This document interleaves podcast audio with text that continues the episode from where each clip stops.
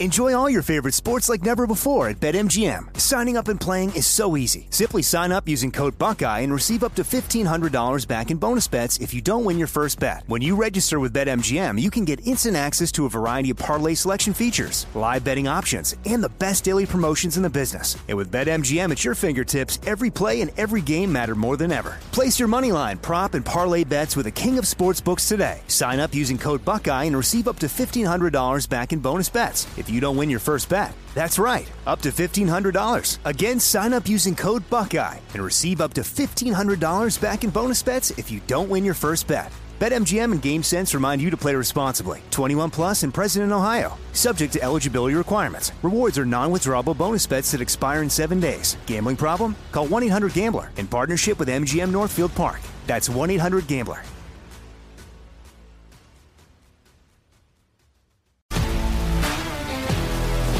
If you love sports and true crime, then there's a new podcast from executive producer Dan Patrick and hosted by me, Jay Harris, that you won't want to miss. Playing Dirty Sports Scandals. Each week, I'm squeezing the juiciest details from some of the biggest sports scandals ever.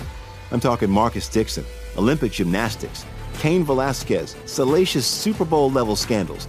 Join me on the dark side of sports by listening to Playing Dirty Sports Scandals on the iHeartRadio app, Apple Podcasts, or wherever you get your podcasts.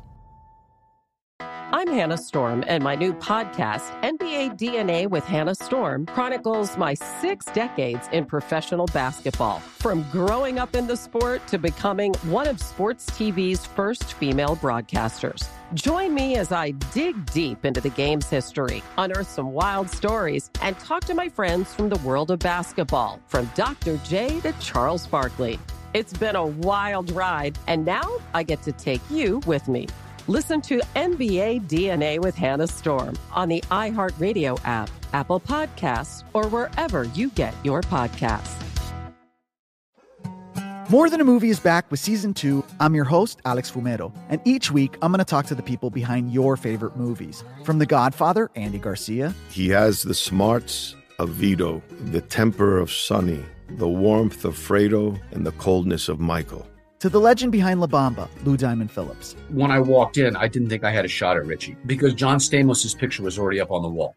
Listen to More Than a Movie on the iHeartRadio app, Apple Podcasts, or wherever you get your podcasts. Newton Group Transfer. They are here to help you if you're stuck in a timeshare.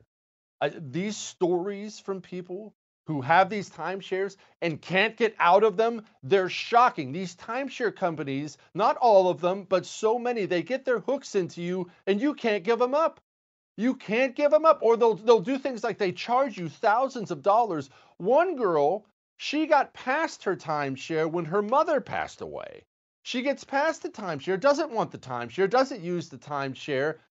They tell her she can get out of it for $4,000. She has to come up with a $4,000 check. This is not right. It's unjust. And Newton Group Transfers is here to help you. If you are in a timeshare and want out or know someone who is, call 888-845-3773. That's 888-84-JESSE or go to timesharejesse.com. Newton Group Transfer. They will help you out. Losing connection. It's an easy thing to do. It's easy for you to do. It's easy for me to do. And it's really easy for the leaders of political parties to do. I'm going to talk about what's happening out there, why it's happening. We'll see if we can't fix it. Plus, another COVID bill. All that's coming up on I'm Right.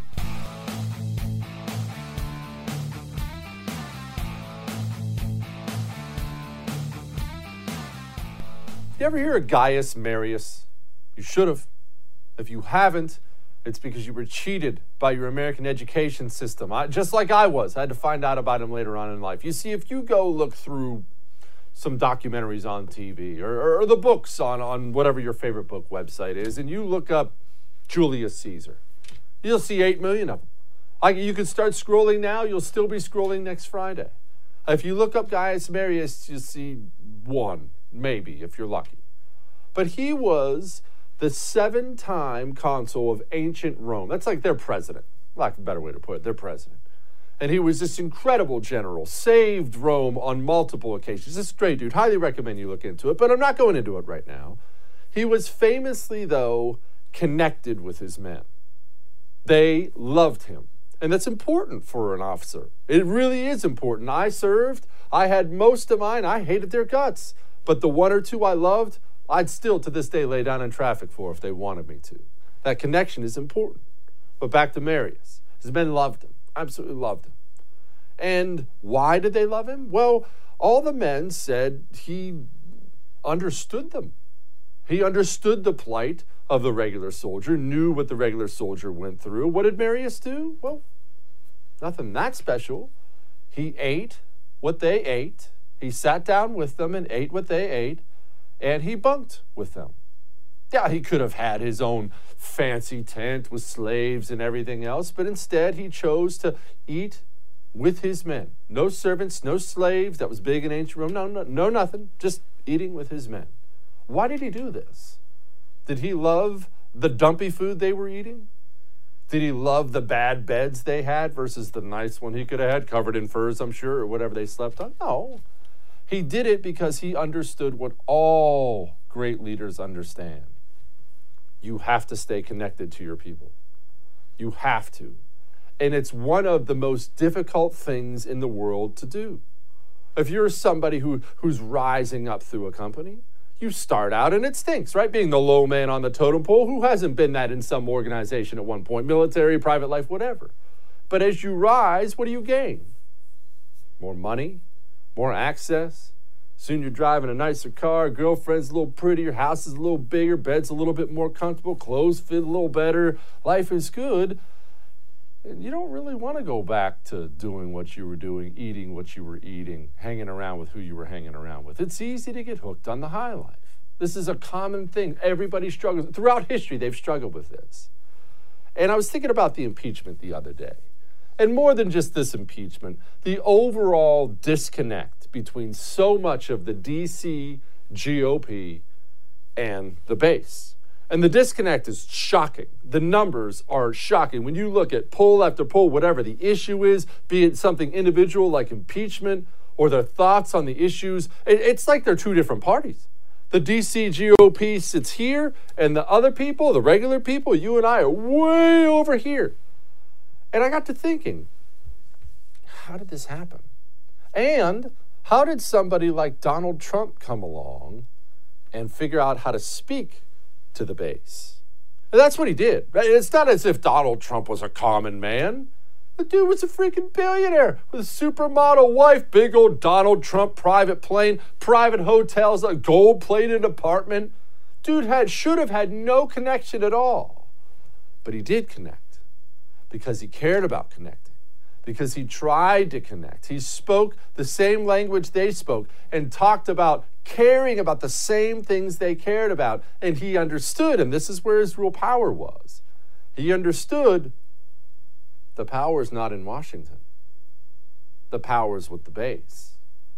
The power isn't in the comfy steak dinners and the fancy meetings and the big, you know what it's like. The big five-star hotel meeting, bunch of other Republican leaders in there, everybody feeling really important. It feels good. That's not where the real power lies. The real power lies with the base. The GOP is struggling right now mightily. And they're struggling because they're spending way too much time in Washington, D.C., and not near enough time out in the rest of the United States of America. And I do believe 100% it simply comes down to time. I don't believe every disconnected GOPer is somehow a bad, evil person. I'm sure some are, who knows? I do believe, though, they're in Washington, D.C. way too much. Because, look, because of what I do now, TV and radio, I have a lot of friends in Washington, D.C. It's just the nature of what I do. Politicians, pundits, whatever. They are so lost when you talk to them about what normal people live through, normal people care about, normal people go through. They despise everything about the Trump movement, despise everything about the 4 years, and setting Trump aside, they really just hate the base. They think they're a bunch of nutso, crazy, nincompoop racists. I mean, what they say about the base is identical to what the left says about the GOP base. But I don't live in there. I live in Texas. I live in the Texas suburbs. Virtually everything my neighbors care about, that's in line with the GOP base. You see, there's a time problem. There's a serious, serious time problem.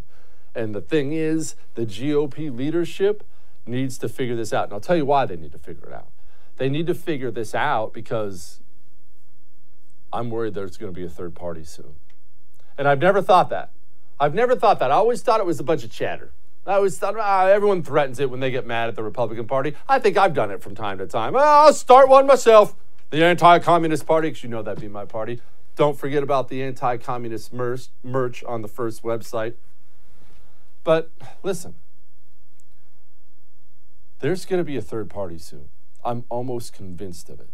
Because this thing that happened at the Capitol and the impeachment that happened after, it created yet a wider gap. And now Trump's gone. And for some reason, these DC GOP types, they're 100% positive that this is their chance to remove Trump and Trumpism forever. When really, this is the time you should shut up and be quiet, because now people are madder and more resentful than they've ever been. And so I saw this. I saw Trump met with Kevin McCarthy. Kevin McCarthy's the big dog in the House of Representatives. Kevin McCarthy flew down to Trump. Trump didn't fly to him, flew down to Trump to meet. And what was hilarious about it was I saw so many in the Washington, D.C. Republican Party dumping on him for it. Oh, what a loser. What a kiss butt. What a brown nose. What an idiot. I'll give the man a lot of credit. I've had problems with Kevin McCarthy. I like a lot of things about Kevin McCarthy. I have a lot of problems with him. He at least looks like a man who's interested in finding out whatever the connection Donald Trump had and using it. He at least seems understanding that there is a big problem that he has to fix. So, look, we talk about enough bad news. There's some good news. Because guys like this Adam Kinzinger, if this is the mentality going forward, you're going to have a third party soon. The former president is desperate to continue to look like he's leading the party. And the problem is, until we push back and say, you know, this is not a Trump first party. This is a country first party. In some cases, you may support Donald Trump in that effort. But in my case, I believe that that's a whole new movement. Until we all kind of stand up and say that, we're going to be kind of chasing our tail here in this situation. And that's why I launched countryfirst.com. It's a landing place for people to go to. And we'll see how it develops. But there's a lot of folks out there, Chuck, that have texted me, called me, written everything, that say, thank you for saying something, because nobody else has been. That's the country first thing. That's the new anti-Trump pact that the Republican member of Congress started. People, you don't have to love Donald Trump. I don't care if you hate him. Trump's gone. Hate him, love him, it doesn't matter to me at all. We've got to move on past that. If you think you're going to somehow purge the nationalist populist movement that got him in, you're insane.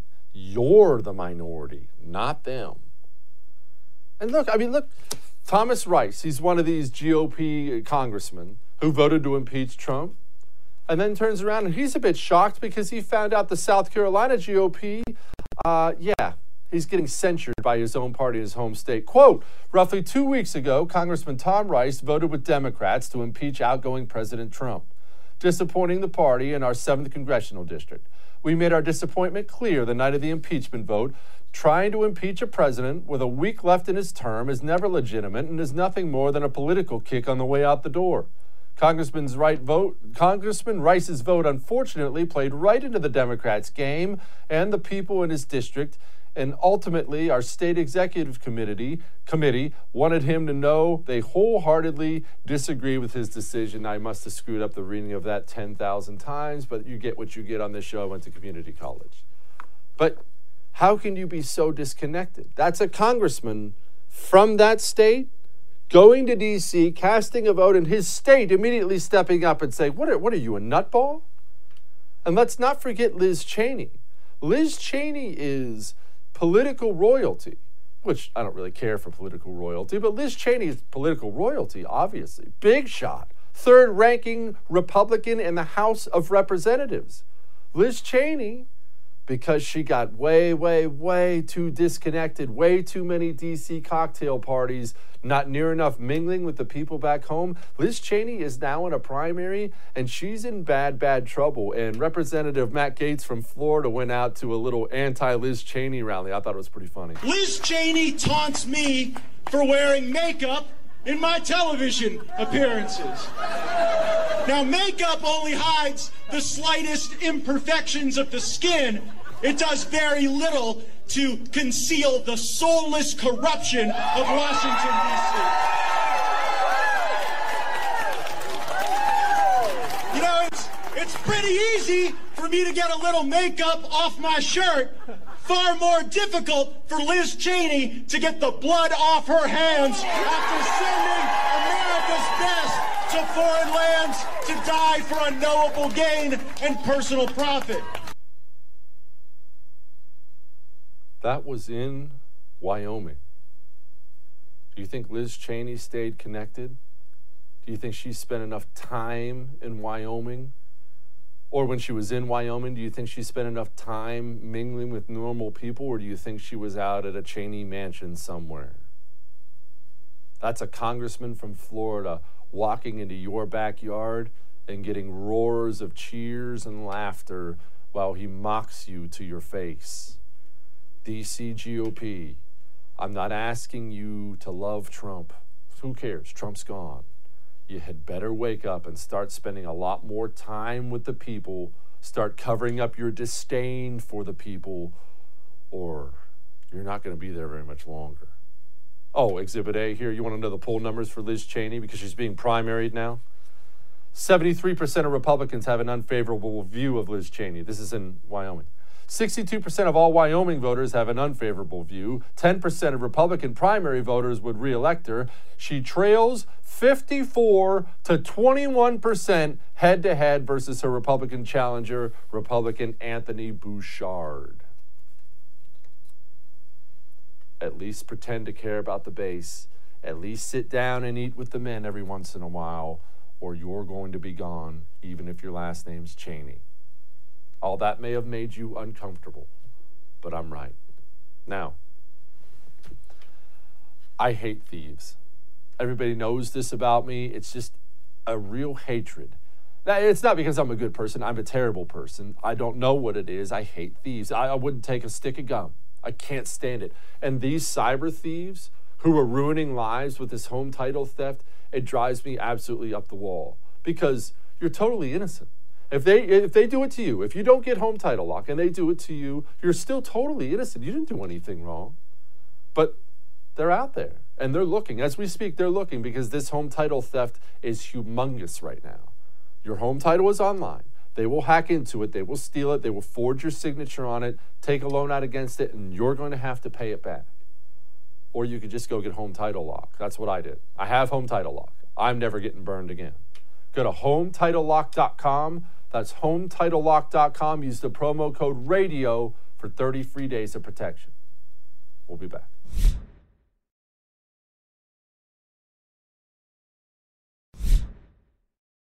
We talk a lot about changing our mentality on this show. You see, your mentality, my mentality is what? When it comes to politics, what is it? Leave me alone. Mind your own business, leave me alone. That's really what we want. So when the commie hordes are pushing for something, our instinct is to say no. What our instinct isn't is say no and then counterattack and put them on their heels. We just don't think about politics in that way. It's a very defensive ideology being on the right where we are. And we have to change that now that we've lost the culture war. And when I thought about all this Lincoln Project stuff this weekend, it made me think of something. And this is going to get a little bit icky. Don't worry. It's a family show. It always will be a family show. I'm never, ever, ever going to do something on this show that you have to turn it off for your kids. So don't worry about that. The Lincoln Project was this. A group of former Republican consultants who went all in against Trump in the 2016 primary. Then Trump won. Then they were looking for a niche to keep making money. So they decided their new niche was going to be the anti-Trump Republicans. And they got left-wing funding, and they became this group called the Lincoln Project. We're the Republicans who hate Trump. You know the whole thing. And one of their guys, his name's John Weaver, recently got outed as doing some really, really inappropriate things, trying to groom young men. And that's as far into that as I intend to go. And the Lincoln Project puts out this long statement, quote, John Weaver led a secret life that was built on the foundation of deception at every level. He was a predator, a liar, and an abuser, blah, blah, blah, blah, blah. I'm not reading the whole thing. I don't care about it. My point in this whole thing is this.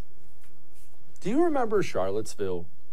When they had that big incident in Charlottesville and the young lady got killed by the white dude, and then Donald Trump was then asked for 4 years. 4 years. Have you denounced white supremacy? Why won't you denounce white supremacy? Do you denounce white supremacy? Are you a Nazi?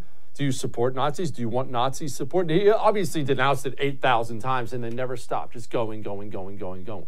And we know what they were doing. Trying to attach something ugly to a president they hated in order to bring him down. That's what the media does. Here's my question to you. Why hasn't Joe Biden been asked by every single major Republican politician and pundit to denounce pedophilia? The Lincoln Project is out there. They're busted. The Lincoln Project's out there with ads supporting Joe Biden, vocally against Joe Biden. Why isn't Joe Biden answering questions about it? And see, even bringing it up makes people uncomfortable, right? You're probably sitting in there squirming in your seat. It makes people uncomfortable. But this is how we're going to have to play now. I don't want politics to be like that, where anybody's follower does something stupid or gross and then the candidate or politician has to answer questions about it. I don't want anyone to have to live like that. I think that's gross and icky and terrible. However, if the right is going to be forced to live under those rules, well, then we have to force the left to live under those rules. Unless you're under the belief that the communists are going to see your example of doing good and say, oh, you know what? That is the right way to do it. Let's do it their way. Of course, it sounds ridiculous, right? They're never going to get there. We must make them live under their own rules. And the truth is this. Joe Biden, his supporters, real support, heavy support, they just got outed. Well, Joe Biden has to denounce pedophilia. And not once, either. For the rest of his presidency, for the rest of his life, Joe Biden must address this. And if you all think that's gross, and you should, because it is gross, fine. But that's how it has to be. And as soon as the commies want to declare a truce on that kind of politics, fine, then we can drop it. But we're not dropping it until then. We're going to play offense now. Now, there's another COVID relief bill coming. And I was going to go into the details of it. The Senate GOP put up this in response to the gigantic Democrat $1.8, $1.9 trillion plan. The Senate GOP counters that proposal with $600 billion, $1,000 to people making up to $50,000 a year, $20 billion for schools, keeps weekly unemployment benefits at $300, no federal minimum wage hike. And I could go over the White House's plan, but I'm not going to go into it. As you know, it's gigantic and what it doesn't matter. My point is this. $20 billion for schools. That's in the Senate GOP counterproposal. $20 billion for schools? Do we know why we're in so much trouble in this country?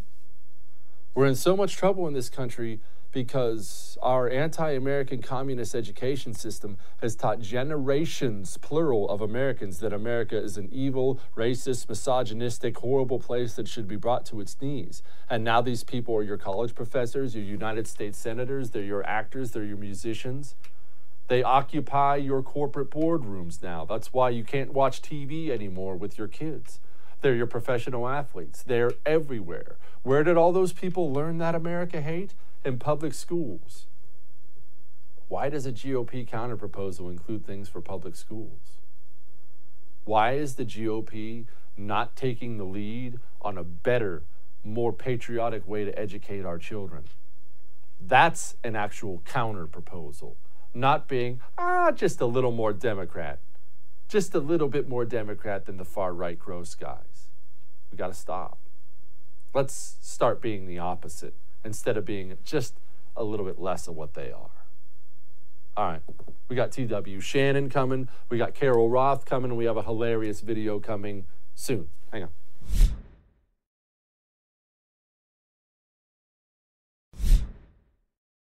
Remember the last time gas prices shot through the roof? You see, oil and gas and things like that, they're easy to just, you know, play political games with. It's fun, right? Well, he's going to stop this pipeline. He's going to drill more. He's going to drill less. But people will genuinely respond when they go to the pump and they see those numbers changing, because that affects average, everyday, real people. Right now, gas prices already up to $2.42 for a national average. Uh-oh.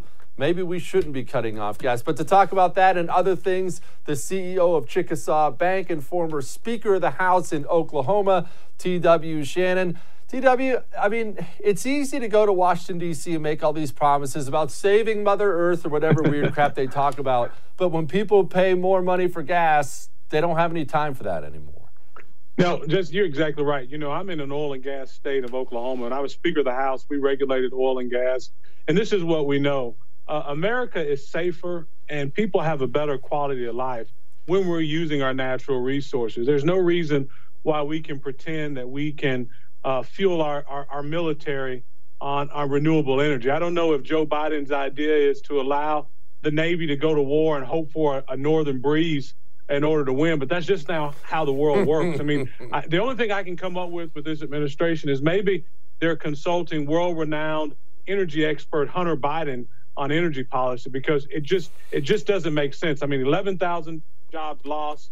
It's just not good policy. It's not good national security, and it's just not good economics. But certainly, it doesn't come as a surprise as the supreme leader is trying to lead us all by executive order.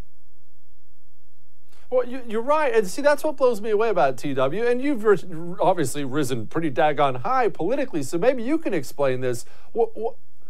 What are they thinking? There are no tangible advantages. I can't think of any. Like you just said, it's bad all the way. There's not really a defense of it. So is this just a payoff to some solar panel donors? Is that it? Well, you know, when you think about closing the pipeline, I mean, I don't think there's any mistaking that, you know, if you're not using a pipeline, you're transporting oil and gas some type of way, and it's probably by rail. And, you know, it'd be interesting to find out who in the Democrat Party, like a Warren Buffett, owns the railway. So I don't think that that's a coincidence. Follow the money trail. But again, I think more importantly that the Biden administration is trying to pay political homage to the far radical agenda that controls their party. And they're dead set on this idea of making America dependent on the European Union to set our oil and gas prices. It's a mistake, it's a fallacy, and it does nothing to move America forward. In fact, it's just the opposite. We've got more than enough natural gas to fuel this country for the next 150 years. It makes no sense why we wouldn't use it. It's clean, it's efficient, we have plenty of it. And for the first time, President Trump made this country energy independent.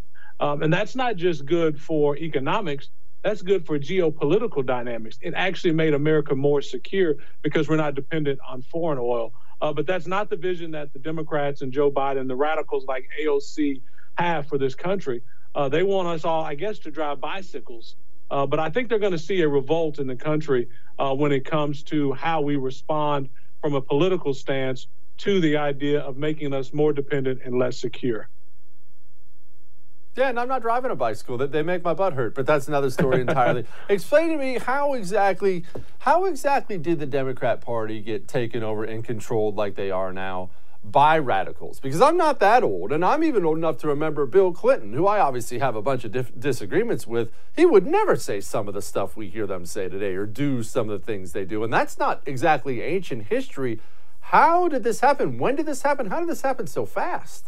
Well, I mean, you didn't even go back as far as Bill Clinton. I mean, take a leader like Dr. Martin Luther King Jr. This is the start of Black History Month, and he's a guy that would actually be canceled by the Democrat Party today for espousing religious convictions, right? That's totally not allowed from the Democrats right now. But I think the challenge is not just owned by Democrats. I think certain establishment Republicans in Washington, D.C. bear some ownership as well. When we've allowed and ceded so much ground to the far left, we've allowed them to dominate the conversation. You know, again, conservative values work, and conservative is not, it's not about, you know, a particular ideology per se. It's more about just doing those things that your grandmother taught you. paying your bills on time, not using more than what you need, you know, saying please and saying thank you. Those are things that your grandmother taught you. Those are conservative values in action, but we see it so much to the far left because we've allowed them to control the media, and we allowed them to control and hijack higher education.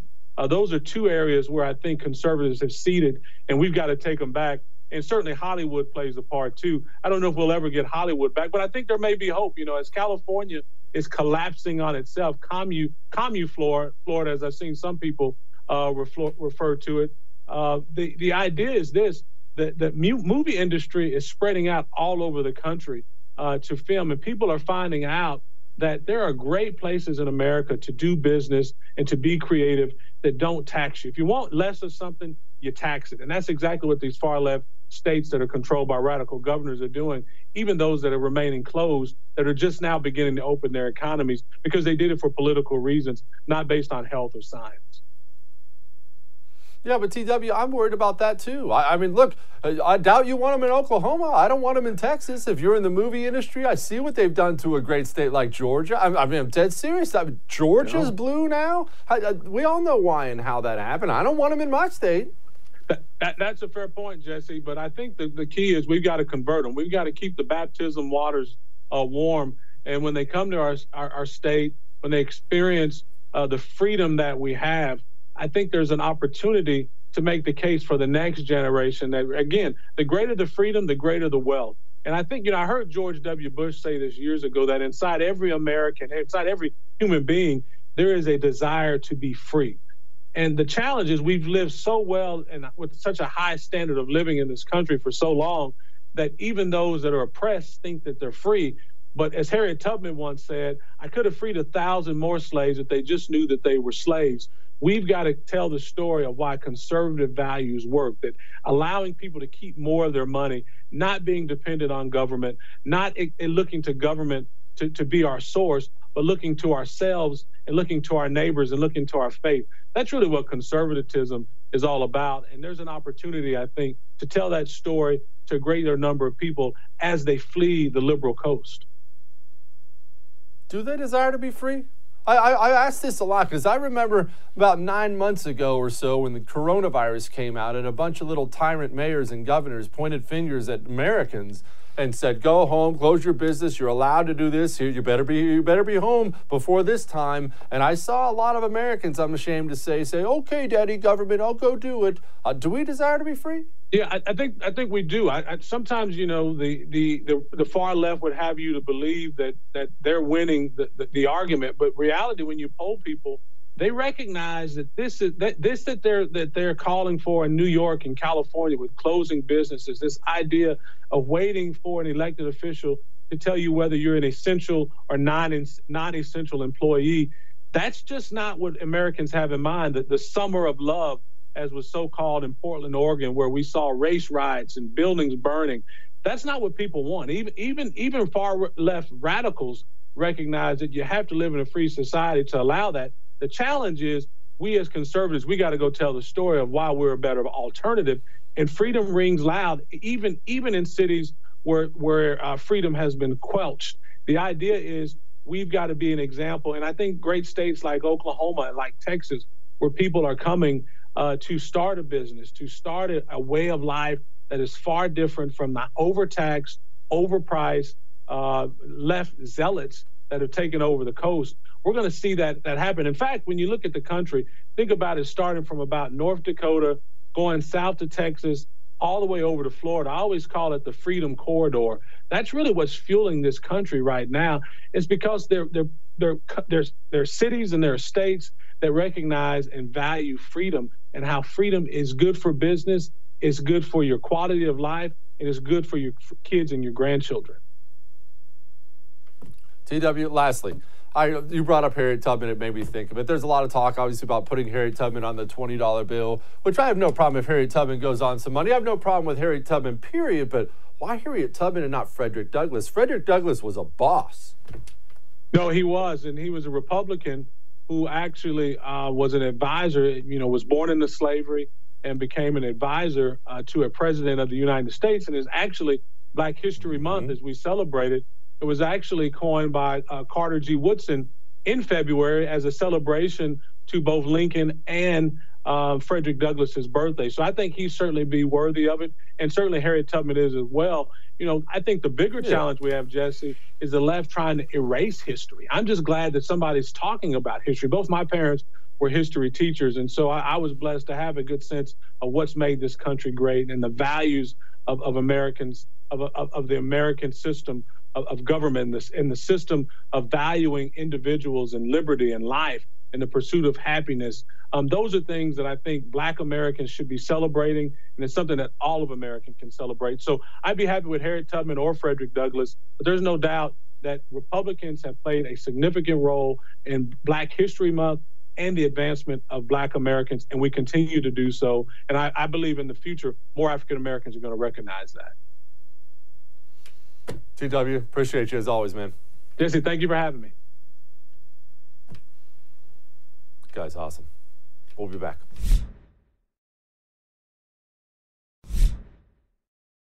Well, Jen Psaki has a pretty tough job, and that's trying to answer questions when she never has any answers. But I did think her take on the GameStop, Wall Street, hedge fund thing last week was not very informative, but pretty revealing. Obviously, this is under the purview of the SEC in terms of their review and monitoring. But this is there is an important set of policy issues that have been raised as a result of market volatility in recent days. And we think congressional attention to these issues is appropriate and would welcome working with Congress moving forward as we dig into these further policy issues. But I don't have anything further to predict for you other than we certainly welcome the opportunity to work with members who have proposed ideas. Wow. If you're a little confused by that word salad, believe me, you're not alone. Joining me now to give us the adult's point of view on that and many other things is the host of the Roth Effect podcast, which I'll be on tomorrow, I should point out, Carol Roth. Carol, first of all, you have obviously been the wet blanket adult in the room in informing people the reality of what happened last week. But I want you to do it on my show so the viewers can have the truth and ruin everybody's fun.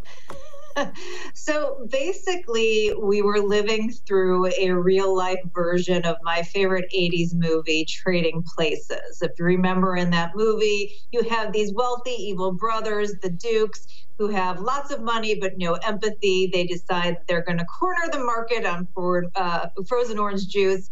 And then Winthorpe and Valentine find out about this and decide to beat them at their own game, making themselves a lot of money and putting the Dukes in the poorhouse. Well, basically, that's what played out in real time here. We had a bunch of people on Reddit, I call them the digital Winthorpes and Valentines, who figured out that the greedy hedge fund managers, analogous to the Dukes, have basically done something that is called shorting a stock. And I know this sounds really confusing. Everybody knows that if you think a stock's going up, that you'd want to buy it. And if it's going to go down, you probably want to sell it. But what if you wanted to make a bet that it's going down and you don't own the stock?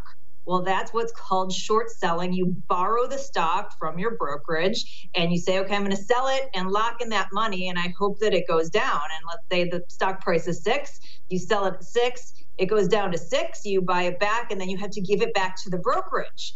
But if that $10 stock went up to $15, you still owe it back to the brokerage. So now you're out $5. You still have to pay it back and give those shares back to the brokerage. So what Reddit figured out was that the hedge funds had shorted or borrowed so much stock, like more than was actually even available in the market. They just kind of kept borrowing what was already borrowed, if you will. And so they had this idea, and they said, if we all stuck together and we go out and we buy shares in the market, by the time these greedy hedge fund managers have to buy it back, we could all go, no, I'm sorry, that price isn't good enough.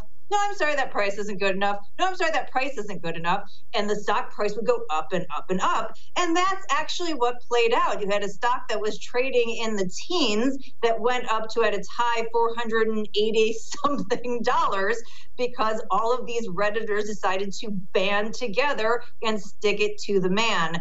And very much like Trading Places, where this was not just about making money, it was about a social commentary. There's a huge social commentary aspect going on here. Main Street has been sold out to Wall Street. And so many of the people involved weren't just looking to make a quick buck. They were trying to make a bigger point that the average person isn't getting the same kind of access. Okay, first of all, greedy. You used the word. I certainly know you are not anti-wealth. Everybody knows I'm not anti-wealth, but greedy is such a thing. It's certainly a thing in the business world. Were these hedge funds being what you would call greedy, or were they being smart?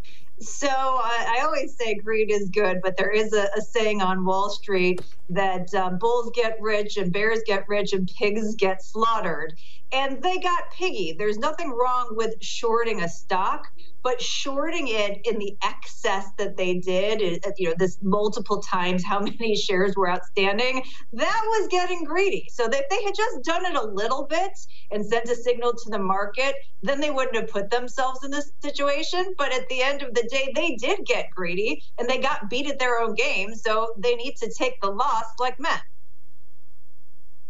Now, are they going to take the loss? Because my big thing on this whole thing wasn't that, I mean, I didn't run out and buy any GameStop stock. I enjoyed it from afar and shared all the little funny memes on social media like everybody else, but I just chose to use it as a spectator sport. Right. But are the greedy guys who were doing wrong, are they going to be on the hook? Because that part I do care about. If they get bailed out when the general common man never gets bailed out, I'm going to be upset. So what happened was that there are actually some of the hedge funds who did basically go bankrupt, in effect, and they got bailouts, but not from the government, from other private companies that came in and said, well, we're going to give you some more money so that you can continue your operations and hopefully find a way out of it. So there, I mean, to some extent, some of the guys, I mean, everyone got hurt, but they may live to play another day, kind of depending on who they are. But the funny thing about it is, and this is just sort of the way the game goes, is that there were a bunch of other rich guys who decided to take the opposite position once they saw what the Redditors were doing. And so while there are certainly some of these individual retail folks who probably did pretty well, some who did very well, there were also a number of other rich institutions that got wealthy alongside of them. So I think, again, it's, you know, about the broader macro points, and hopefully that won't be lost. I do think that you do need to be careful if you're a retail investor, and it's fine if you put in $35 or $100 expecting to lose it all, but what happens in all these situations, and I know from my own, you know, direct messages on Twitter, is as the stock price kept going up and we kept getting more media attention, there was FOMO, fear of missing out, and people kept going, well, should I get in? Should I get in? Should I get in? And eventually somebody's left holding the bag, because that stock all has to eventually be sold, or there ends up being a real you know, kind of focus back on the valuation. And we've already seen the stock go down almost 50% from its high in just a couple of days. And I'm assuming we'll eventually get back to kind of the teens or 20s where it was. So, you know, somebody's on both sides of the trade, and it's probably the sophisticated investors may have gotten burned up front, but they're certainly not getting burned on the back end, which means it's going to be some retail investors who get burned on the back end of this. Which is exactly why I didn't buy any. Never follow the crowd, kids. Sit back and enjoy the crowd. Never, ever follow the crowd. Carol, do we need an investigation into how this stuff works? I don't want Congress getting involved. I don't want the SEC getting involved. I think they're all corrupt and stupid. But is there something really unethical that goes on with how these guys play it on the stock market? Or is that just the way it's always been and always going to be, and it can't really be fixed? So I think there are a couple of areas where it's probably worth looking into. And I say this with the caveat that the people in Congress are incredibly stupid, and the people on Wall Street are incredibly smart. And so anything that they put in place, the Wall Street guys are going to find a way around.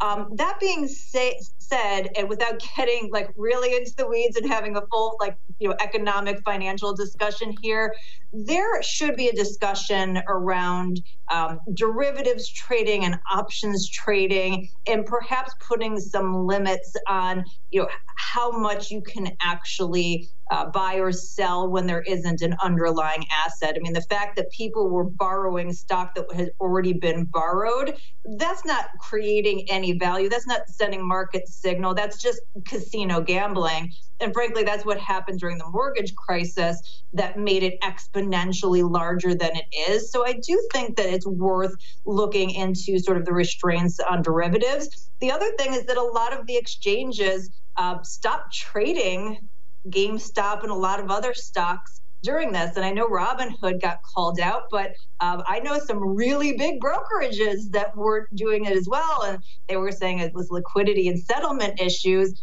Well, that probably deserves to be looked into because we need to have, as fair and orderly of markets as possible. Now, the reality is nobody's manipulated the markets more than the government and the Federal Reserve. So if you want to have an investigation, you should probably start with them first. $7.5 trillion on their balance sheet made up out of nowhere. That's having a much bigger effect on the market and people's lives than what's going on with GameStop.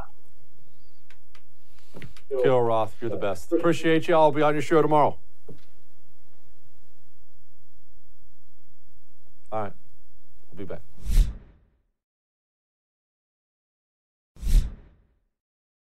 I don't have many hobbies I love. I do radio 3 hours a day. I do TV for you 1 hour a day. Hang out with the fam. That's about it. I don't have a ton of hobbies. But one of my favorite things in life is making fun of Gavin Newsom. So when I saw somebody put out a little parody campaign ad because he's about to get recalled, I had to play it for you. You may open now. Gavin Newsom has saved California. Hey, you can open. We did it. Time to open up. He took a hard stand against COVID-19. We did it. We defeated him. I mean, we ended the lockdown. And now he's taking a stand for business. Anybody in here? Hello? Open up. Hey, every step of the way, Gavin Newsom made the right decision. Hey, homeless guys, you can go back to work now. We did it. We are all in his debt. High five, California. Gavin Newsom, he did a good job. Paid for by Gavin Newsom's campaign to not recall Gavin Newsom, but instead consider him a viable option for president in 2024. It was the bird and the mask. When the bird vomits up the mask, that's too much. Credit to the Babylon Bee. Gosh, those guys are awesome. All right, I'll see you tomorrow.